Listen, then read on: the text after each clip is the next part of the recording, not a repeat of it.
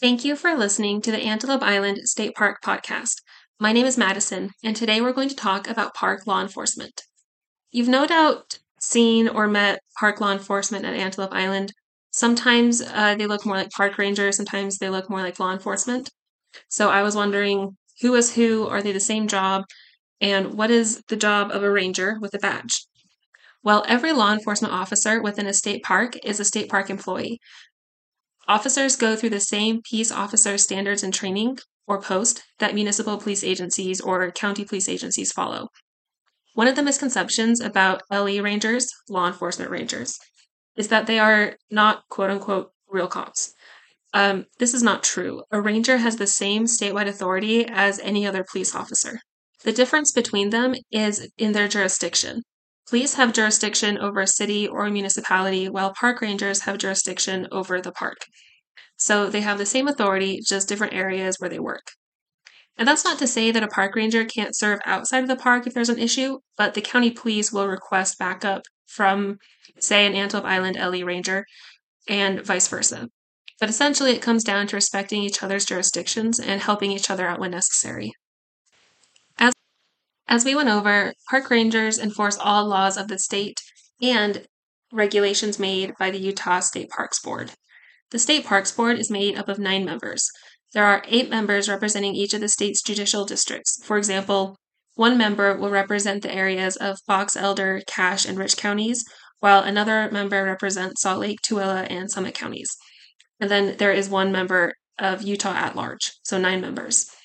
The board meets about three times a year and publishes its agenda and minutes online on the state park's website. The board establishes general rules for all parks, such as no fireworks, wear your seatbelt, um, all the things that we're familiar with. They also authorize regulations regarding waterway markers, acceptable flotation devices, and boat safety regulations. So if you're a fan of government codes, take a look at adminrules.utah.gov. It is pretty interesting.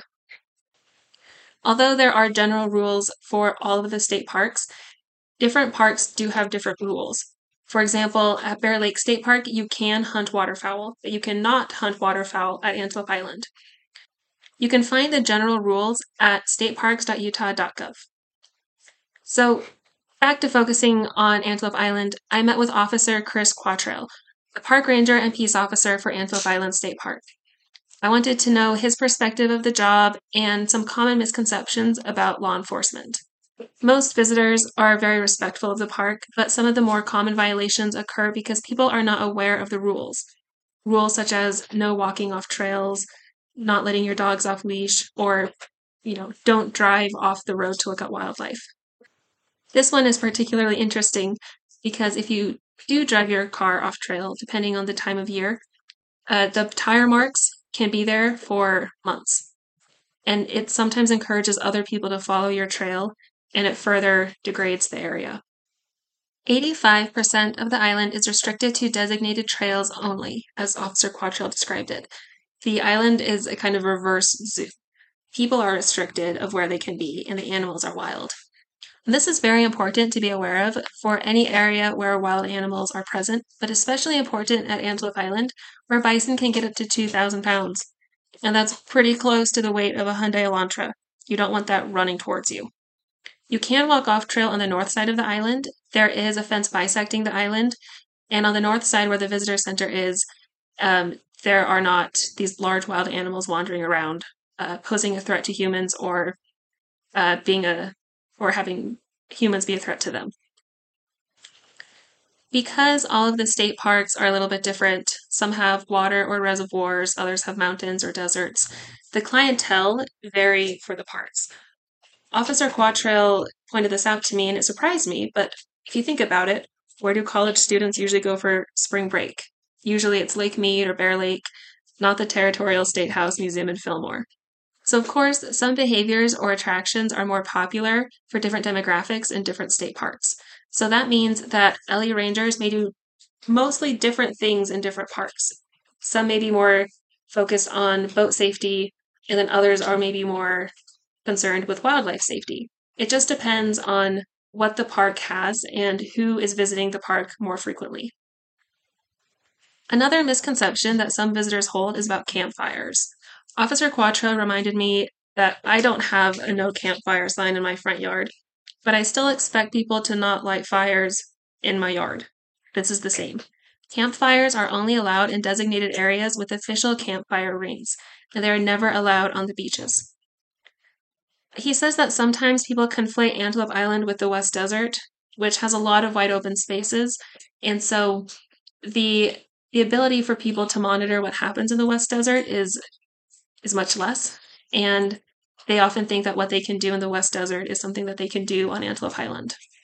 Now, this isn't something that Officer Quatrell and I discussed specifically, but because we were talking about the rules on Antelope Island and the laws, isn't it led me to think isn't unprotected land still important? Just because someone thinks an open space is empty, it doesn't necessarily mean it is empty. It still has animals, plants, microbial life that plays into our larger Utah ecosystem. It contributes to our weather. So, in my opinion, even if the land is empty, doesn't that empty land still deserve some respect? Anywho, at the end of our conversation, Officer Quatrell explained how he tries to explain the rules on the island. Although people should still respect the island and the authority of park employees, he emphasized that staying on designated trails is really for everyone's safety. Occasionally, if someone needs help on the park, it's much easier to find them and help on trails or roads. And that's part of the reason why staying on trails is important if someone goes off on their own in the southern part of the island, it can be very difficult to find them and be able to to administer aid. Officer Quatrell wants people to respect the island. Following rules, it's not about respecting him or just listening to whoever has a badge. So, by respecting the island, you do respect everyone who works at the park. Everyone who works or volunteers at Antelope Island Park do so because they value the land and the environment.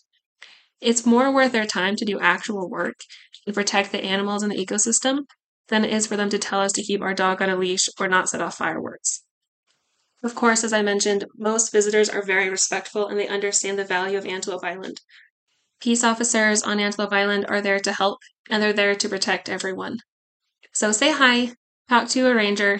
They're pretty great guys. Thank you for listening to the Antelope Island State Park podcast. If you like what you hear, please subscribe and tell a friend. And if you don't, tell me. Send me a note at tackley at utah.gov and let me know what you'd like to hear more about.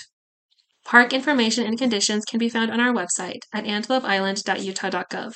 Find us on Facebook or Twitter at Antelope Island SP or on Instagram at Antelope Island State Park. You can search for us on YouTube, and we hope to see you on the island soon.